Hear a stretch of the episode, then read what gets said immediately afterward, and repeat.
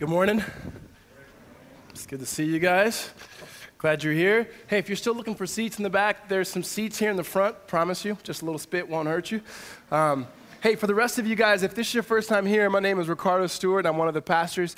Uh, last week, we started a new series in the Gospel of Mark, and we're going to continue in that series this morning. So if you have a Bible, why don't you turn to the Gospel of Mark, chapter 1. We're going to start in verse 12. And if you don't have a Bible, why don't you go ahead and slip your hand up and keep it raised really high, and then one of our ushers will be able to get you a copy of God's Word. And if you don't own a copy of your own Bible, please keep the one that we're handing out so that you can grow in an understanding and knowledge of who God is um, through His Word.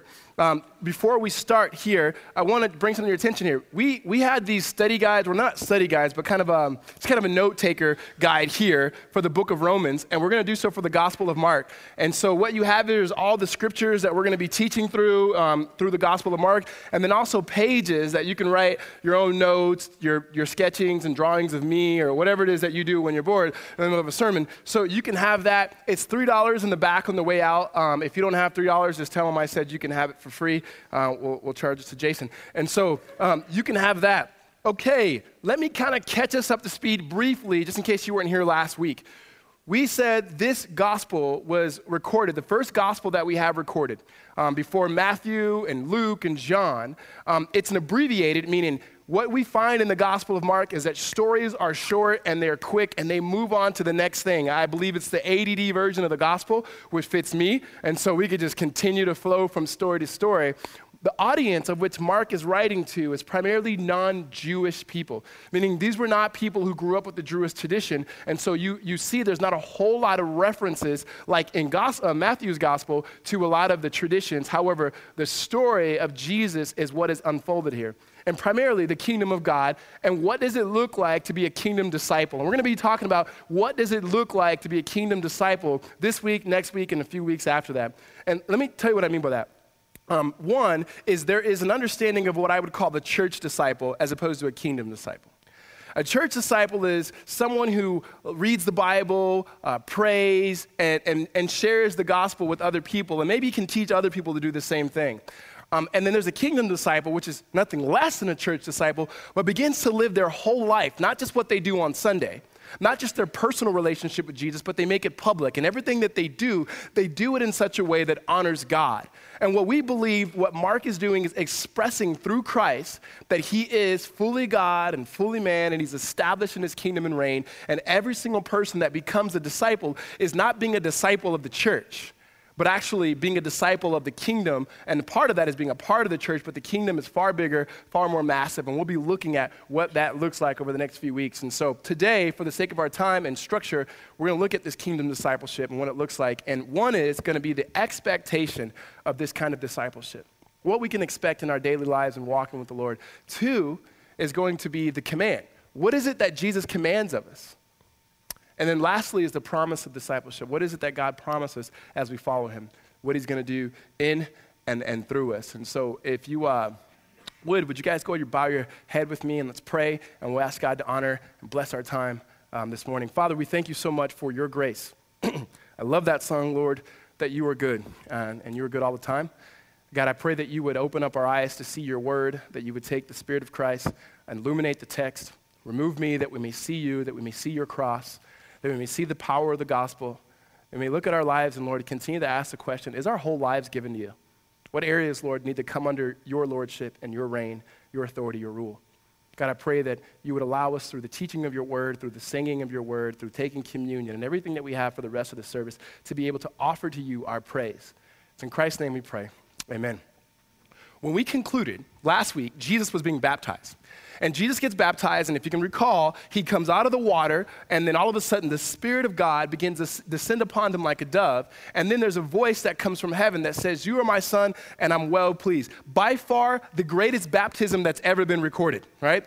I don't know about you. When I got baptized, people clapped, they were excited. God didn't say, This is my son, and who I'm well pleased, right?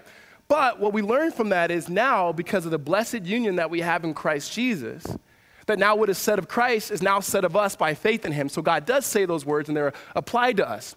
And so Jesus has this baptism moment and it's a, a spiritual high. And then he goes to what I call the spiritual seesaw. And that is when you have a spiritual high that's followed by immediate uh, temptation or testing or trials. And so when we look at this first point, the expectation of discipleship, we begin to look at what happens next in Jesus' life according uh, to the Gospel of Mark. Read with me in verse 12. The Spirit immediately drove him out into the wilderness and he was in the wilderness 40 days being tempted by Satan, and he was with the wild animals, and the angels were ministering to him, right? Like he's being baptized. The father's like, I'm with you. You're the man. I love you. And then Im- immediately, he, the spirit's saying, All right, go to the wilderness. Satan's there, and he's going to tempt you, right? That seems different and weird to us, but it's exactly what happened. And what we see is the same God who divinely orchestrated Jesus' baptism is the same God who divinely orchestrated this testing. Now, let me give you a couple things here before we continue with the story. One, the word testing and temptation is the same word in Greek. God never tempts, but he does test. Satan is the one who's tempting here. And what we understand is God does actively cause or allow all things in our life for our good and for his glory. And what we also get introduced to in this story is now Satan, that there's an adversary, that there's an enemy of God. Um, this, this Satan is the ruler of all the demons. And we're going to talk more about demons and demon possession next week. Um, so get ready. That's going to be a lot of fun. Um, but what we have here is that there's, there's this battle now. There's this picture where Jesus is now led by the Spirit, drove into the, the wilderness or the desert, and, and God is allowing him to be tested while Satan is tempting him. Now, this should remind us back to the beginning of the story. The beginning of the story of all stories, the story of the world, when we have Adam and Eve, who were put in the position in the garden where they walk in the cool of the day with God that, that we have Adam, everything's good. God says it's good, it's good. And he says, you know what? Something's not good. It's not good for Adam to be by himself. And so I'm going to make him a helper suitable for him. And so God creates a woman and he brings the woman to Adam and he looks at her and goes, dang, Gina. Right? And he sings a song. He names her Eve, actually. And then, and so there, there's this picture where everything's the way it's supposed to be. But then we have Satan in the form of the serpent. And he begins to do to Adam and Eve what he's trying to do with Jesus here and tempting him. And that is, with Adam and Eve, he began to question the goodness of God. Do you want to trust in God? Is he really good? Meaning, they begin to have this voice that maybe God is not good. Maybe you need to turn in on yourself and be self reliant and self sufficient. And that's how you can best live life. And what we know from that story is Adam believed the lie, Eve believed the lie, and then thus bringing separation from God and all of humanity and all of us, that we are separated from God. Well, now we have Jesus. And now he's in this temptation that he is being tempted by Satan. Now, Mark does not give the specific temptations here, but what we can read about in the other accounts of the gospel of this particular story is that Satan is essentially temp- tempting him take the center, be the center of attention, do it yourself. We, said last week that when we looked at the baptism, we had the blessed Trinity, the Godhead, Father, Son, and Holy Spirit. And how in this Trinity, that not one person of the Trinity is in the center. The Father's not saying, Give me all your attention. Nope. The Spirit is not saying, give me all your attention. Jesus is not saying, give me all your attention, but it's a self giving nature of God that they're constantly giving love to one another and orbiting around that particular love. And that we are called to do the same, to give ourselves to God and to give ourselves to others. So Jesus um, begins to set the stage for his ministry to be our, our Savior. And here's what I mean by that He's not a divine clone of the Father, He is fully God, but He's also fully man. That means, like us, like Adam, he has volition. That means the ability to choose. And so he can now choose if he's going to obey and submit to the will of God or if he's going to do his own thing. And the same way that we can choose if we're going to obey and submit to the will of God in our life and trust that he knows best, or we can do our own thing. And so that's the position that Jesus is in. He goes from the spiritual high to now he's being tempted in the wilderness. Now, we should understand that's, that's our reality too. If you followed Christ for any time and you've had a moment where you felt like God was speaking to you, you've had a Christian experience, whether you've been at a, a, a summer camp or youth camp or something like that, where you felt like God is ministering to me, life's great, um, um, and then moments later, maybe a day later, maybe a week later, you have the strongest temptations, the strongest testings that you've ever had, right? We, have had that before. It's like you go away, God meets you. You say, I love you, God. This is amazing. I'm never going to sin again. Oh, never mind. Right? Like right, right, right, after that, right? So I had, this is a few weeks ago, and, and just, just as a person to people, to my congregation, maybe confession, reality is uh, the other day, two weeks ago, um, I had what I believe to be one of the best quiet times I have with the Lord. And, and my time with the Lord in prayer is not always is, is dynamic, but for whatever reason, I felt like God was, was speaking to me. And when I say that, guys, it wasn't God was like, oh, like, look at this, look at here, let me have some of that coffee. It wasn't like that, right? But it was enough to go, Lord, I love you. I get in my car, I turn to, out of my, to get out of my neighborhood, and I'm at the, the corner of College and, and, um, and Broadway right there, and the light turns green. And I want to make a left, but there's a lady there, sweet lady. Sweet. And then she has, she has a stroller, which presumably there's a baby. Sweet baby. And all I could think about was maybe, like, what about what baby Jesus? I'm, I'm thinking about them, right? And so I'm waiting for them to cross the street, but they're not going for some reason. And I'm waiting and I'm waiting. And then the guy behind me honks at me, comes from behind me, almost hits baby, basically baby Jesus, and then keeps going and just kind of gives me this look everything in me, just like everything rushed to my head. So I finally turned. It just so happens that the light right there on Broadway rules are red. Hmm. So I'm behind him. I get over and pull up next to him. And then I roll down, my, he rolls down his window. So I roll down my window. And he looks at me like, what's up? And I'm like, what's up? Right? And everything in me is like, I will take this dude down, right? Okay, what happened? About five minutes before that, God, I love you. You're amazing. Your coffee's good. And then all of a sudden, I'm trying to lay hands on this guy in an unbiblical way. and then it hit me, true story, it hit me like I just kind of looked at him and just said, never mind, because I'm thinking, what are you doing? Like you're a dad, you're a husband, you're you're you're a pastor. like and I was like, actually, I just rolled my window and let you know my church is right down the street. If you there's actually people there that would treat you better than me. No, there's, there, we have this experience. We've, we've, we've experienced that, and, and, and, and Jesus gives us the, the clearest example of that. Let me just take a little bit further of this expectation of discipleship. No matter how long you've walked with Jesus, no matter how close you get to the Lord, there's going to be moments where you are extremely tested, and it's for your good. There's going to be moments that you're tempted and you fail. Jesus didn't fall, and he didn't fail. There's, we do. And we do all the time. And if you're anything like me, you become a Christian and you go, Lord, there's probably two things that if you took away these two things, I can do this thing. And you realize the longer you, you grow, it's not just those two things, there's a million things, Lord. Or there's still those one or two things that continue to haunt you the rest of your Christian life. This is not a video game. That sin in itself, to conquer sin, there are some things that just keep, we don't get to the next level of it. Um, but what we have here in these expectation is there will be heartache, there will be trials, there will be temptation, but they're also in the midst of that, God meets us. Jesus went away for 40 days. And I don't think that 40 days in itself was just a random number. I think what we have here is that Moses went into the wilderness for 40 days. Elijah went away in the desert for 40 days. God's people in the Old Testament, the Israelites, they were in the wilderness for 40 years. And what happened there, there was deprivation, Yes, there was separation, there were trials, but what happened every single time in Moses and Elijah and in the nation of Israel is God met them. No matter where you are, no matter what the circumstance, no matter what the temptation, no matter what the trial, no matter what the test, God will meet you. You can expect that in, in moments of temptation that God will provide a way.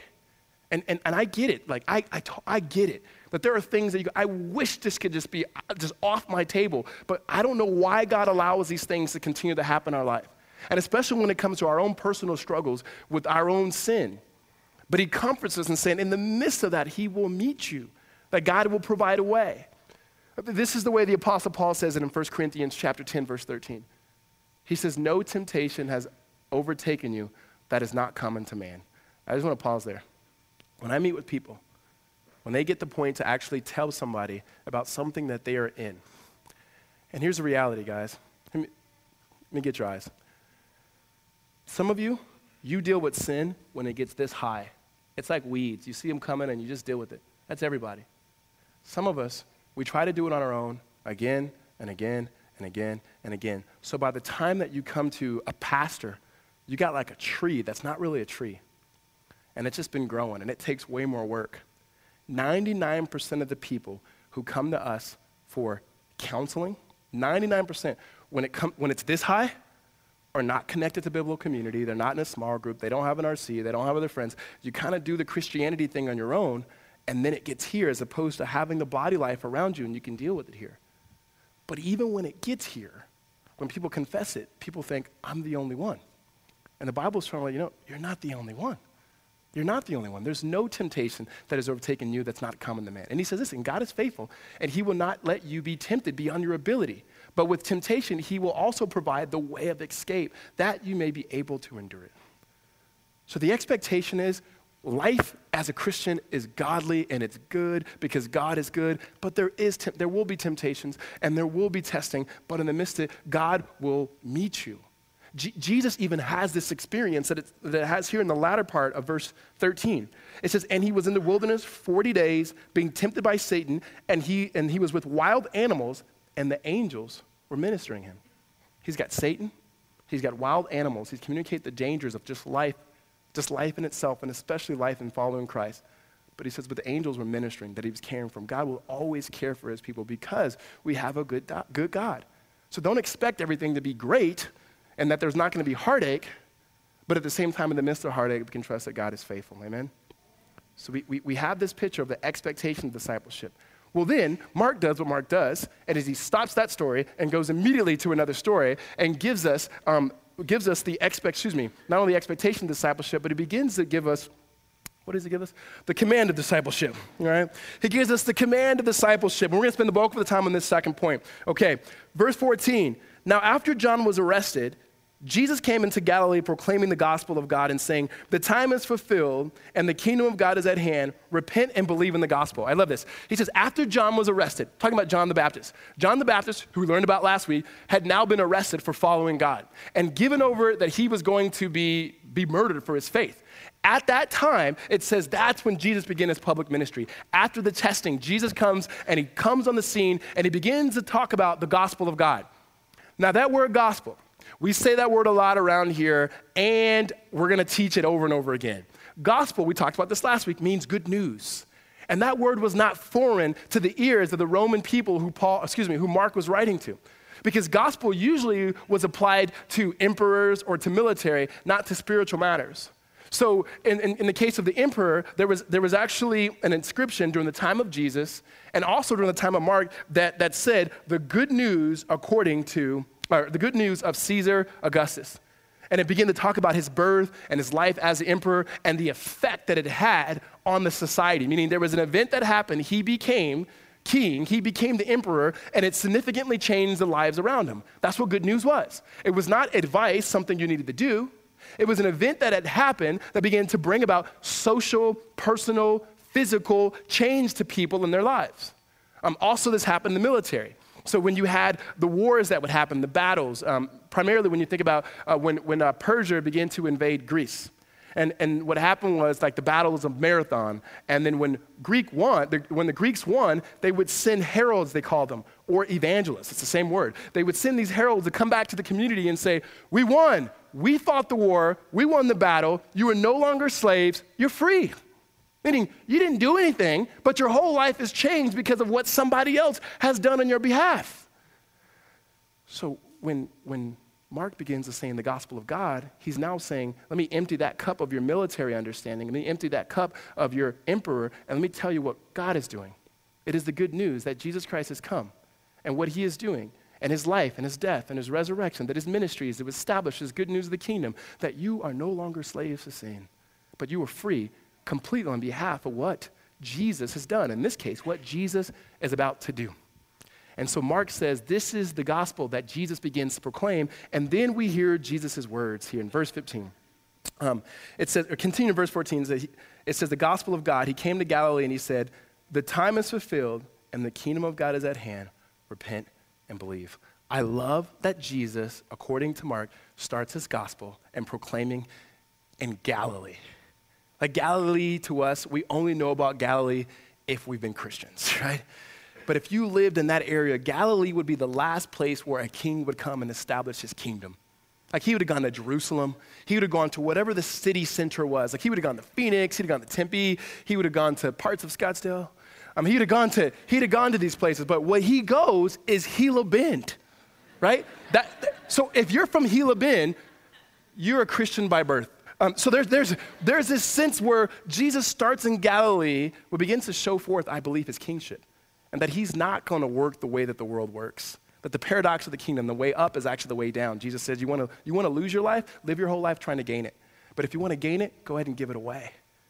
And so he goes to Galilee and he starts proclaiming and he says, The time is fulfilled. And what that means is everything that you've been waiting for, that everything that God had said from Genesis 3 that he was going to crush the serpent's head, everything that he said through the prophets, all about the lion laying with the lamb, all about the day in which God was going to restore all things and there'd be hope for Israel and a hope for the world, all of those things he says, that's about to happen now. And he says, the, the kingdom of God is at hand. And when you hear that word kingdom, we're going to talk more about what the kingdom looks like in chapter 3 and chapter 4. But, but to give you an understanding of the kingdom, the kingdom in itself is not only the reign of God, it's not just the rule of God, but it's actually what God is doing. That He is rescuing and renewing all of creation in the work and through the work of Jesus Christ on our behalf. And if you want a picture of what that could look like, go back and read Genesis 1 and Genesis 2. Because Genesis 1 and Genesis 2, we, we see that things are the way that they're supposed to be that there's right relationship with God and right relationship with one another, that there's physical and psychological and social shalom that's happening. And Jesus is coming now to continue to re- re- restore and renew all that was lost and all that was broken. And so, if you were an Israelite at that day, you would have been wondering when is God going to come and bring justice? When is he going to judge? When is he going to come? And Jesus is saying that day is here. And the only reason why God had delayed was not something on God's part, but Paul lets us know in Romans that it was his patience and it was his kindness that was meant to lead us toward repentance. The reason why God had been waiting is so people like me and you may have an opportunity to know him. And then Jesus comes on the scene. And he says, The kingdom of God is at hand. Or your translation may say, The kingdom of God is near. And near has nothing to do with like um, where somebody's at, right? If somebody calls you, this is how our friends do it. Are you close? Yeah, I'm about 15 minutes away, which means I haven't left yet, all right? when Jesus says that the kingdom of God is near or at hand, he's talking more about spatial, meaning he's saying the kingdom of God is in me.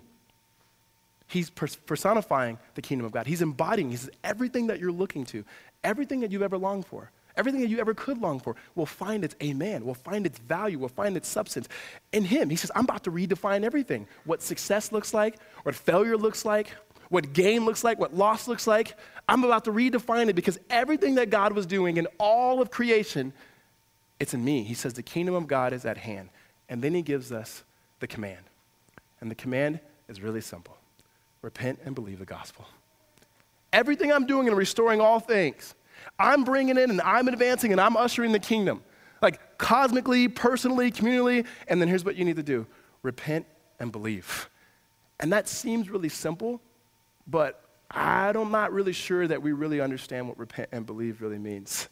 Here's what I mean there is a way to have self righteous repentance and gospel centered repentance. Self righteous repentance usually is about yourself. You repent because of the consequences of sin. Oh, this is going to affect me. This has affected me. This may maybe affected somebody else. And as opposed to gospel centered repentance, hates sin and sin itself. Understand what it does in the relationship between you and God. Self righteousness, repentance, usually only repents of the things that you do wrong. Gospel centered repentance is repenting of the reasons of why you even do right.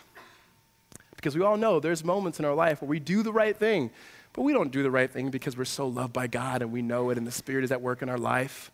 We do it because we want the people around us to see us as people who love God and all of those things. And so we do it for the approval of other people oftentimes. When it comes to self righteous repentance, you're always afraid that God's going to get you if you mess up. Sadly, that's, that's many of us. That every time I sin, God's looking, going, dang, don't you got this, don't you got this figured out already? I, I think I shared this with before. I had one of the best teachers in the world, Mrs. Lindsay. I had, to t- I had to take Algebra 2 in order to qualify to go to college. The problem was I was a senior in high school, and I took this Algebra 2 class with all the freshmen. And it was kind of embarrassing. Um, and I could not do word problems. Like, once I can get the formula down, I can figure out the word problem. But I could read it, and, and I couldn't get it. I'd go back to her desk, and then she'd help me get to the formula, and then I'd go do the work. And I go to the next word problem. Dang it, I go back up again. And so one time I'm looking at her and I'm thinking, I can't go up there. She's gonna be like, Don't you get it? And so she called me up and she says, Hey, do you need help? And I said, Yeah. She goes, You can always come to me. Like, you're not dumb because you need to do this. Never, there's never a moment where you can't come to me and I won't help you. And I feel like in the same way, God is not looking at us in our sin and going, You should know better than this now. I can't help you anymore. You're on your own, kid. And when it comes to self righteous repentance, we think repentance is a bad thing. Like it's, I've done wrong and now I need to do better. That's not good news. When it comes to gospel centered repentance, we understand what Jesus says. It says repent and believe. And actually, belief presupposes the repentance. Where in self righteous repentance, the only reason why you get better and try to clean yourself up is so that you can now believe. No, no, no. In gospel centered repentance, I already realize what God has already done on my behalf. And now I'm able to repent because of who he is and what he's done. I know he always forgives me. I know he already loves me. I know that I don't have to be afraid of him being angry at me because on the cross he already satisfied his wrath in Christ Jesus. God's not mad at me. I can, I can, I can walk with him. I can know him. He's my shepherd. Let, let me give you an example of what this looks like, what repentance looks like for us, because it is not just changing behavior, it's a change in what you view and how you walk now towards God. An example could be this say you lie. Let's just say you might lie. Some of you, right? If you lie, self righteous repentance will say, I'm a bad person. I should have never lied. I know better than this. And, and then you start quoting all of the scriptures you know on depravity. I'm wicked and flawed. I'm dead. I'm a worm. You start making up stuff. I'm a double worm. Like whatever that means, right? And, and we, get, we, we think that if we could be so remorseful that God's going to look at us and go, stop, stop, stop. I love you and I'll forgive you. You don't have to keep. No, no. Because that's a failure to understand the cross. The cross is that God was already beat up for you. What are you beating up yourself for? Where is it that if you lie and you understand gospel centered repentance and belief, when you lie, you can confess and repent like this Lord, I did lie. And the reason why I lied was I was afraid of, of losing the approval of somebody else or rejection. I wanted them to think of something of me that would be better. I, I don't know, Lord. And then repentance, that's where, you, that's where you're going. Repentance is saying, I repent and already realize and that I already have the approval of the one who matters the most. And if there was a fear, the biggest fear I should have is the rejection of you, God. And I never have to fear that because you gave your son Jesus. And you're able to rest in that. What you already have, not something you have to go attain, something you've already received in Christ Jesus. That you believe already, and in believing who God is, now you're able to repent. Jesus says, This is how you enter the kingdom repentance and belief.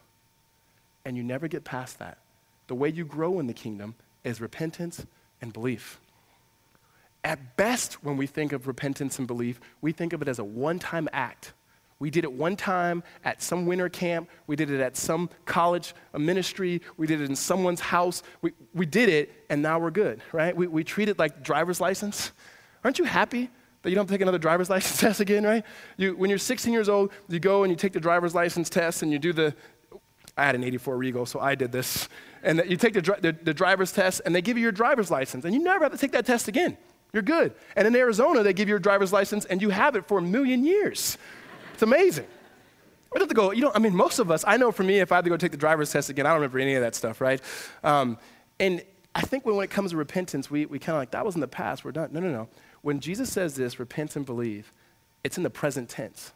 What that means is this is something that should be happening over and over and over and over and over again, daily, that you should constantly believing in who God is and what He's already done, and then turning your life. Because here's what happens we drift with the currents of this world, the currents of ideologies of this world, the currents of our own sin, and then we believe again afresh the life and love that God has for us in Christ, and we repent to it.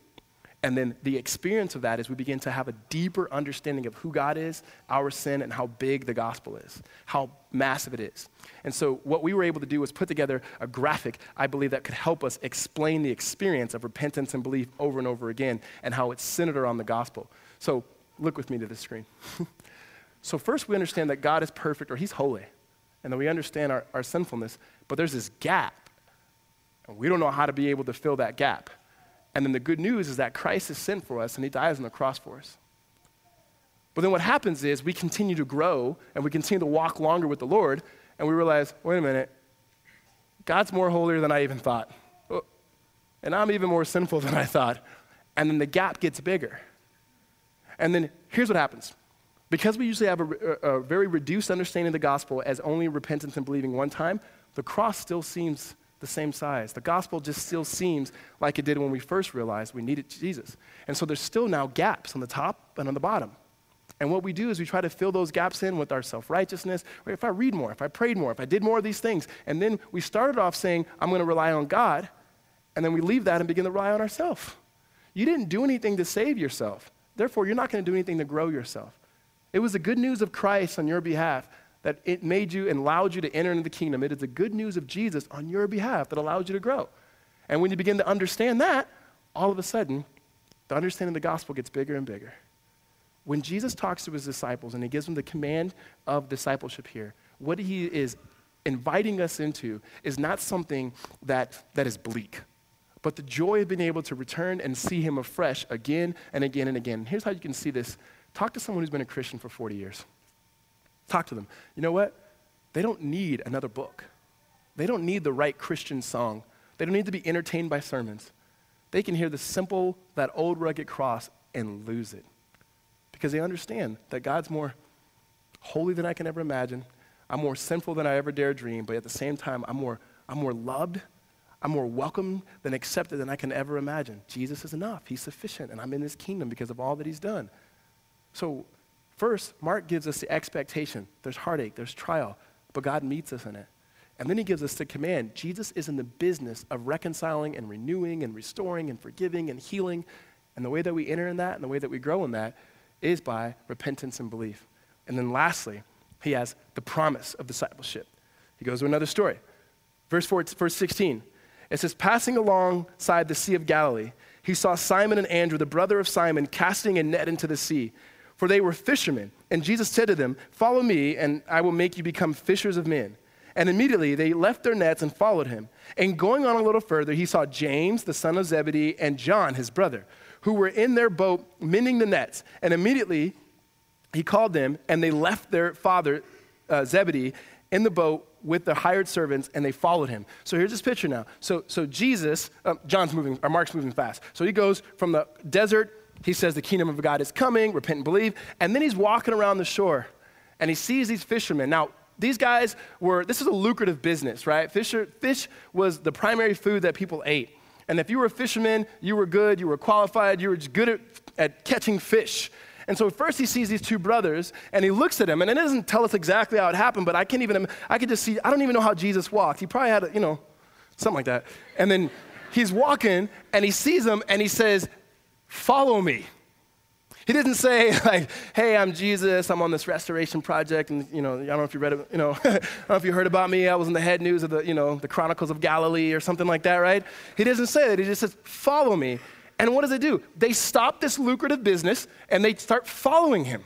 Like they just, we're done, right? They drop the poles. We're gonna follow this guy. And then he goes a little further and he sees two guys with their father and they're mending the nets. Now, you would get your nets ready for the next day of fishing. They would cast these big nets, into the water and they would, they'd get the fish.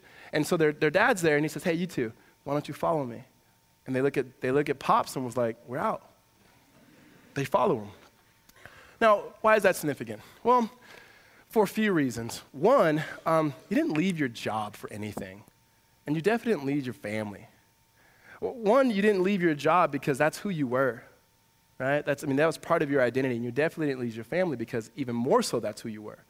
In Eastern culture, your family is who you are, right? And that's hard for us to understand because we're a Western culture and very individualized. It is easy for us to leave our family, right? It is easy for us to say, hey, we're going to live the rest of our life in Arizona and we're going to have kids here. And if you ever want to come see your kids, you got to, your grandkids, you got to come to Arizona. Some people might do that. I don't know who those people might be, right? It's easy for us. Told you. Eat some spit. Man, I'm sorry, guys. That was, uh, that was free, though. Um, it's easy for us to leave our family, um, but these guys, that, that's, a, that's a pretty big deal. Another thing why this is significant is because in that day, there were rabbis and there were disciples. But what would happen is the disciple would, would, would learn the Torah, which is the first five books of the Bible, memorize it, know it, and then they would go looking for a rabbi to be able to teach them about the Torah. Jesus is the rabbi going looking for the people. Another thing is, if you were going to be a disciple, you had to be very knowledgeable. You had to know some things. You had to be qualified. You had to be that guy. You were not a fisherman. You were giving your life to understanding and knowing and studying the Torah. Jesus goes, No, I don't want those guys. I want normal, everyday people to follow me.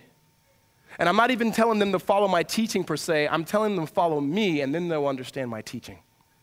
And so, what we understand by that, uh, by, by this, is, is that Jesus is not looking for qualified people. And so, so what, what I mean by that is, he doesn't call us because we're qualified. Like Jesus didn't come into this world and go, you know, I got a restoration project that I'm working on, and I'm, I'm going to find people who I think can fit it. You can, you can be on my team. You're on Satan's team. You can be on my team, right? It doesn't, doesn't work like that. It doesn't work like that. Jesus goes, I'm going to, to, to, the, to normal people, and you don't need to be qualified. In fact, it's better that you're not. He doesn't, he doesn't, um, he doesn't call us in order to uh, because we're good right and so the way that we usually the ways that we usually say it is um, jesus we're called not because we're qualified we're qualified because we're called and what that means is everything to do with the one who's calling us everything to do with the one who's saying come follow me Every, every, everything to do with him, not in our abilities. And you, you see that here. It's not to say that these men left their vocation, because what we read later in the story is they do go back to fishing and whatnot. Um, for most of the time, when God calls you to himself, it's, it's always radical. It's always, I'm giving all of my life to him. It doesn't mean that you leave your vocation, right? If you said, I became a Christian, I quit my job, I think the Lord is going to be like, eh, that wasn't smart, right? So, so, some, of, some of us will, but most of us, it's saying be a follower of Christ in banking if you're in banking. Be the best follower of Christ that you could possibly be if you're a lawyer, if you're a doctor, if you're a plumber, if you're a teacher, whatever it is, but it's always radical. It's always radical. So here's what I have to ask you Are you that type of follower of Jesus? That when God calls you, is it basically God is calling me to only give him part of my life that I felt like I needed help in, but the rest of my life or other parts of my life, they're not completely under his lordship and guidance. So, so, so the way that I handle my money, that's basically on me. The way that I view my, my sexuality, it's basically upon me. My biological appetites is what is going to guide me, not what God says. It seems archaic. I can't trust him because you don't believe that he's good. Therefore, you're not following him. You're not following him. To, to, to be someone who follows God is just not say, I have the spiritual splits where part of me is over here, another part of me is over here. And being all in, by the way, is not about your behavior. Being all in is not about um, what you're doing now, it's your trajectory, it's where you're headed. You see, when you become a Christian, it is not about getting yourself together, getting all the things that you need that God requires done, and then coming to God and saying, Here's what I can offer. No, no, no. It's God Himself in Christ offering you a new life and you by faith following him. And every single person who understands that process of discipleship, that it is in itself a process of you follow him. And, and, and discipleship, hear me, discipleship is not about reading books. Here, here's what we've reduced discipleship to. First, you gotta like coffee. Two, you gotta read books. Three, you, you gotta like more coffee. And where discipleship happens is in coffee places. Um, I'm not, I'm, not, I'm not against reading books, and I'm definitely not against coffee. I think it's a gift from God. But Jesus is saying, Follow me. And what that means is discipleship happens best in everyday life. Okay? And it's not about where you're at, it's not the levels. So hear me this men, if you have the Spirit of Christ in you and you love Jesus, you should be discipling somebody. You know, you don't go, don't go to someone after and go, hey, follow me. Don't.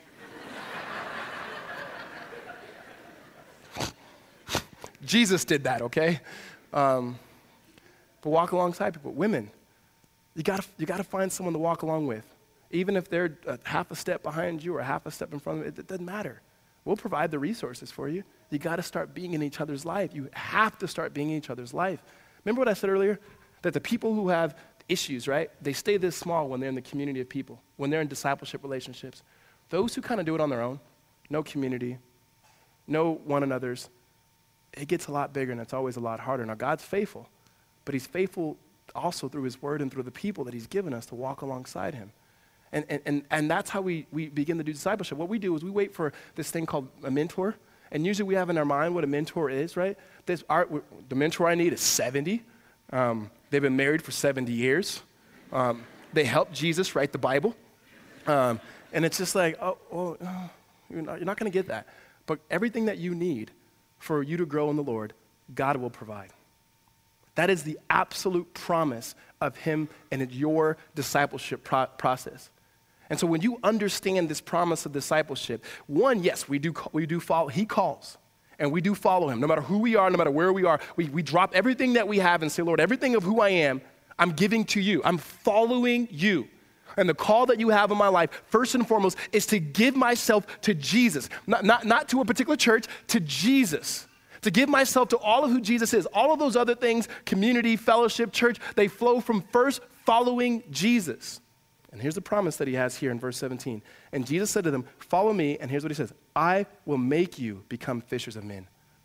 He says, I will make you, meaning this is something I'm so committed to. I'm more committed to your spiritual project, your, your spiritual growth than you could ever be. And that is good news. You know why? Because he tells us that he who began a good work, which is himself, he's the one who calls, he's the also one who's going to be able to finish it. I don't know where you are in your walk with the Lord. Some of you, you're going, I'm here and I haven't been to church in a long time. He's more committed to you than you're committed to yourself. Some of you are going, I'm here and I come all the time, but I've seen no growth. He's more committed to you than you're committed to yourself. On both people, it's good news. If you find yourself trying harder, it's because you're not resting in Him. Trust that He's the one who's called, He's the one who promises. Let, let, let, let me, let me close with this illustration. When I was, um, I was teaching elementary, I was student teaching, and you know, you give elementary kids, junior high kids, high school kids, adults, you give them projects. And these kids will come back with the most amazing projects in the world. Did you do that? Oh, yeah. No, you didn't. Your dad did that. Like, you know what I mean? And if you were like me and you grew up and your dad couldn't help you with the project, you hated that. Like kids would come in when I was in school and they would have like a robot or something. it's like, oh, wow. And I'd have like a, a Frosted Flakes box with a hole cut out of it or something like that, right? Because that's what I could bring. But when somebody that was greater, was better, was more committed to their education than even they were, man, they came in with, you know, with ET, like, you know what I mean? So when it comes to walking with the Lord, we do need to under, understand the expectations that there are highs that are lows, but God meets us there. That the commandment that we have that we have to do over and over again is repentance and belief, a biblical understanding, a Jesus way of repenting and seeing his life and love. And when it comes to following Jesus as a disciple, this is something that He Himself is presenting. We can trust that our Father, who is good, who gives us the Holy Spirit that empowers us, who gives us the life of Jesus applied to our life, that whatever, when we were able to be presented before God, He's going to look at us and go, That's exactly what I've been looking for. You don't have to look to the right and look to the left and compare yourself to other people. All you got to do is look at the Word and look to Christ, and you'll see how beautiful you seem in the eyes of God. And remember the words that He told Jesus. That He told Jesus, "You are my Son and I'm well pleased with you. God is the one who promises that He will start it and He will finish it. Amen? Let's pray. Father, we thank you for your, your good news. God, I pray that we would be able to recalibrate our hearts and look at our lives, Lord. Do we follow you, God? And be able to examine the areas of our life that we have not fully given to you, where we give ourselves to the approval of men, we give ourselves to the seeking of control or power or status or success pride, whatever it may be, God, that we'd be able to return and see all that we already have in Christ that is ours. We thank you for the great grace that's been extended to us. We thank you for the life and love and the blood of Christ that's been shed for us. We thank you for the Holy Spirit that is within us. And we ask, Lord, that we would continue to be able to share this good news and live out this good news to those around us. We thank you in Christ's name. Amen.